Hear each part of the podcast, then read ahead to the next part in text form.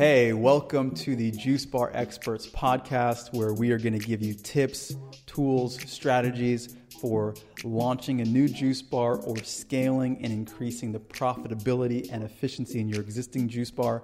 I'm your host, Andrew McFarlane. For the last 10 years, I've been in the juice bar business, running my own juice bars, as well as helping hundreds of entrepreneurs all around the world launch successful juice businesses. So, without further ado, let's get into it.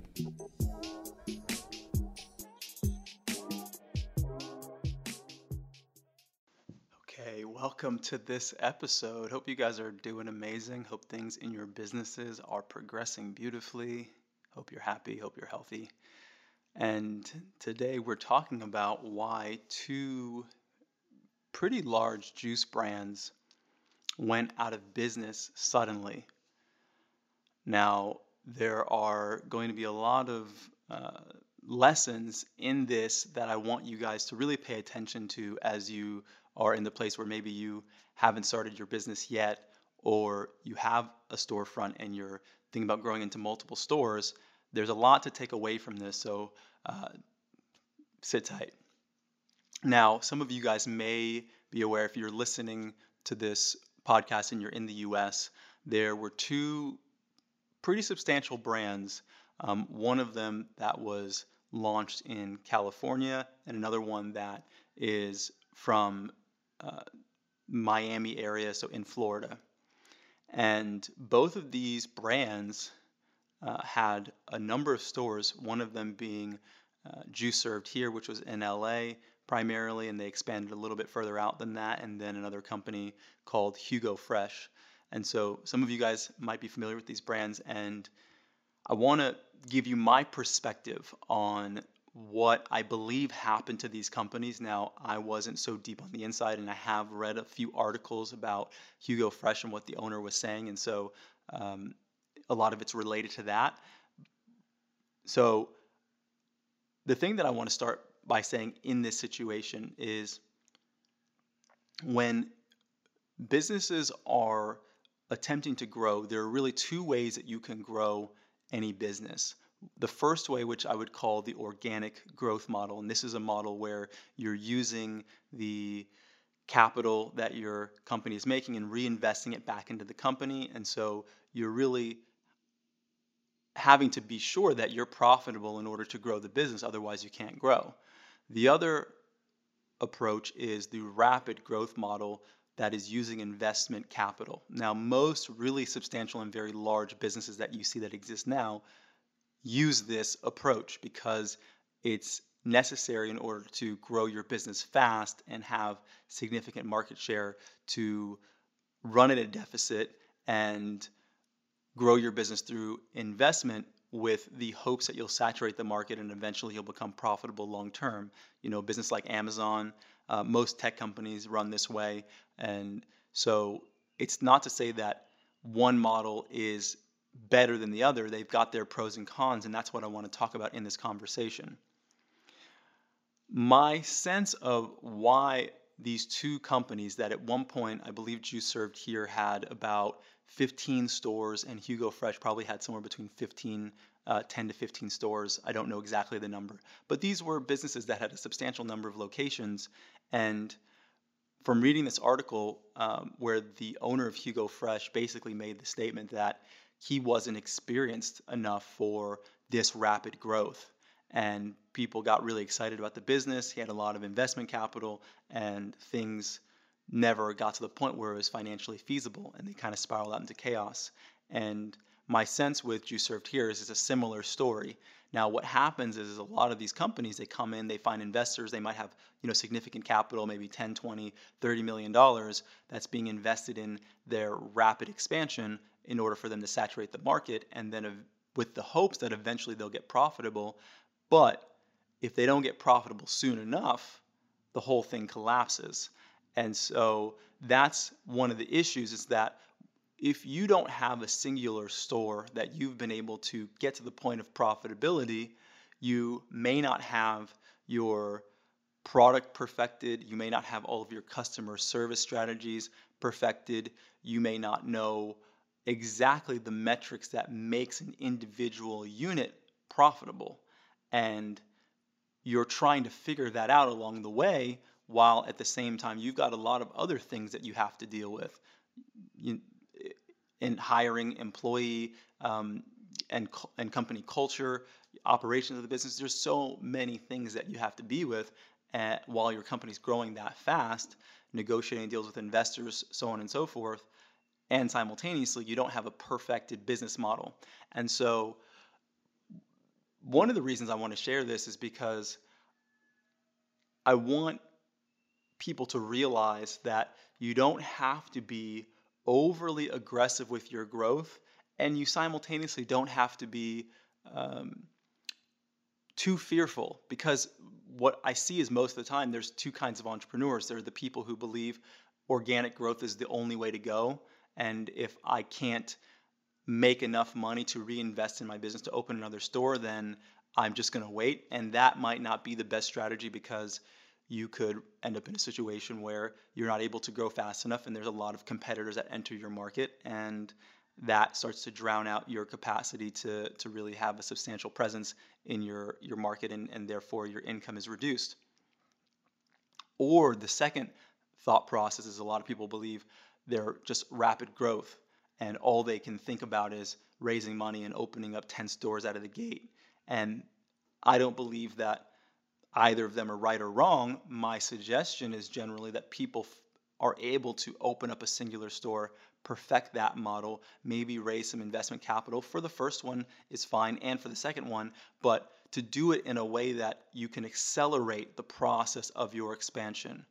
Don't go from zero to 100 go from one to two to four maybe to six and to maybe and so on so that there's an organic expansion and you're doing it at a healthy pace now granted everyone's situation is different everyone's market is different so people have different access to capital people have different access to uh, their market is different so the their need to expand at a certain rate might be different and and obviously markets like Los Angeles and Miami are uh, these are big cities where people want to dominate. But what we've seen from history right now is that the people who try to do that were not successful.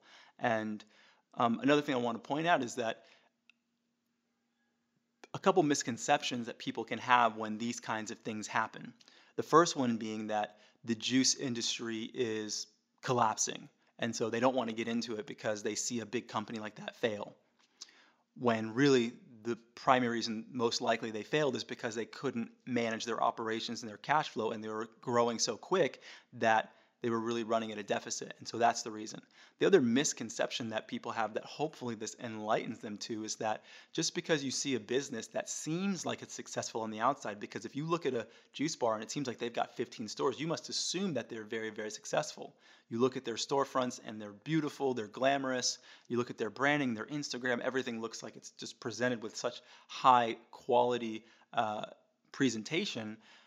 You must assume that they're successful, but the reality is, what makes a business success, successful is cash flow.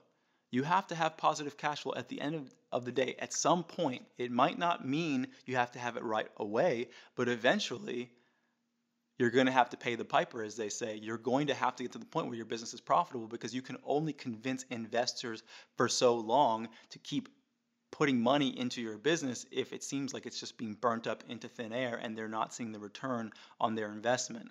And so that's that's something that's really important to take away because I don't want people to get discouraged when they hear about these things because I, I, I did a video on YouTube actually quite recently and was showing the juice bar industry trends.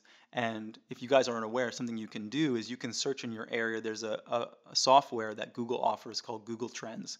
And so from time to time, if I'm doing research on a business that I'm developing, I'll go on Google Trends and I will search certain terms. And I recently was searching as putting myself in the in the framework of a consumer, juice bars near me. And you can see the patterns over year over year of the growth of this search term, which means that consumers are looking for more juice bars near them. And so the juice bar industry is growing, and there's many indicators to prove this. Uh, so I don't want you guys to get discouraged.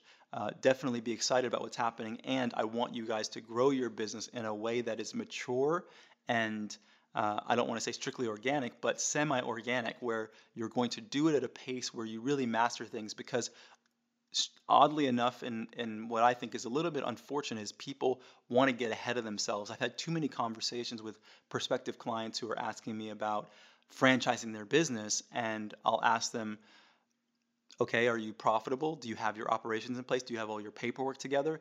And they're sometimes barely breaking even or even running negative, and they already want to franchise their business.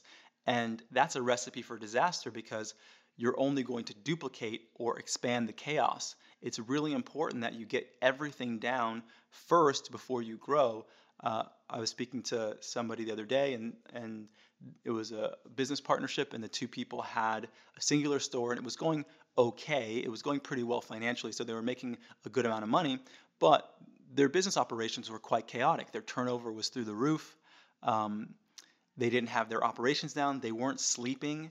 So this was they were working something like 16 hours to 18 hours a day for a long time, and then they were already focused on opening up another store. That's not a good thing because what happens is, is that although it seems like you're growing, and in some ways you are, you're also growing your problems. You're growing your chaos because you don't have the you know cookie cutter sort of uh, framework that you want to duplicate. You're just going to duplicate things that are probably not beneficial to your business. And over time, everything collapses all at once because one of the partners is going to quit or something happens, a key staff member leaves that has a lot of responsibility and you can't keep up with it. And then one store starts to go down the drain, another store starts to uh, also suffer. It can be a big challenge. And I know this from running multiple locations. It's a different thing. Having one store is very different than having two stores or more. So grow at a pace that is mature and healthy and not overly aggressive. And you know that's going to be a case by case situation but i just want you guys to be aware of what this the pros and cons of both of these scenarios are because growing too fast can make it seem on the surface that you're doing really really well because you know you've got 10 stores 15 stores or, or whatever the number is but you could just go out of business overnight, which you know we've seen from these two circumstances. And it's important to learn from other people's mistakes. And so I hope that this information helps you guys be aware that there is no perfect thing. There is no perfect way to grow a business. A lot of what I'm sharing is my perspective and my experience. And it's not to say that you can't do it right because people do grow successful businesses really, really quickly. And that's a strategy that you can use but you have generally that only happens from people who have experience in business. First time business owners and first time entrepreneurs don't know enough to really understand the implications of all the decisions that they're making short and long term which is why that's not something that i would advise for someone who's never run a business before. Better to get a few years under your belt with one or two stores then look at growing your business in a way that might be slightly more aggressive through taking in uh, more significant um, amounts of investment capital so, yeah, wishing you guys well. Hope you guys found some value in this. If you guys, it would be amazing if you guys do like the podcast and you guys want to leave a rating. Eh, I would appreciate that. It would help more people find this content. And it's always just nice to hear that people appreciate the content. That inspires me to make more uh, podcast episodes. And if you guys haven't checked out on our, any of our videos on YouTube, um, we've plenty of content there. And also, if you're not following us on Instagram, really easy to find us on Instagram, just at Start A Juice Bar. We're posting daily and giving you little reminders and tidbits of information to keep you inspired and keep you informed and educated. And we have a full spectrum consulting agency. So, one of my favorite things to do, as much as I love making this kind of content because I see that it can reach a lot of people, I really love working with people one on one because then we can go really deep into their specific business and whatever their objectives and their goals are and help them develop their brand because we do everything from helping them with their menu concept to design work to everything up to their on-site staff training where we'll send one of our team members to go train their staff, which is just amazing to see. And so, yeah, keep us in the loop. We'd love to support you. You can even reach me personally at andrew at startajuicebar.com. And we will see you at the next episode. Take care.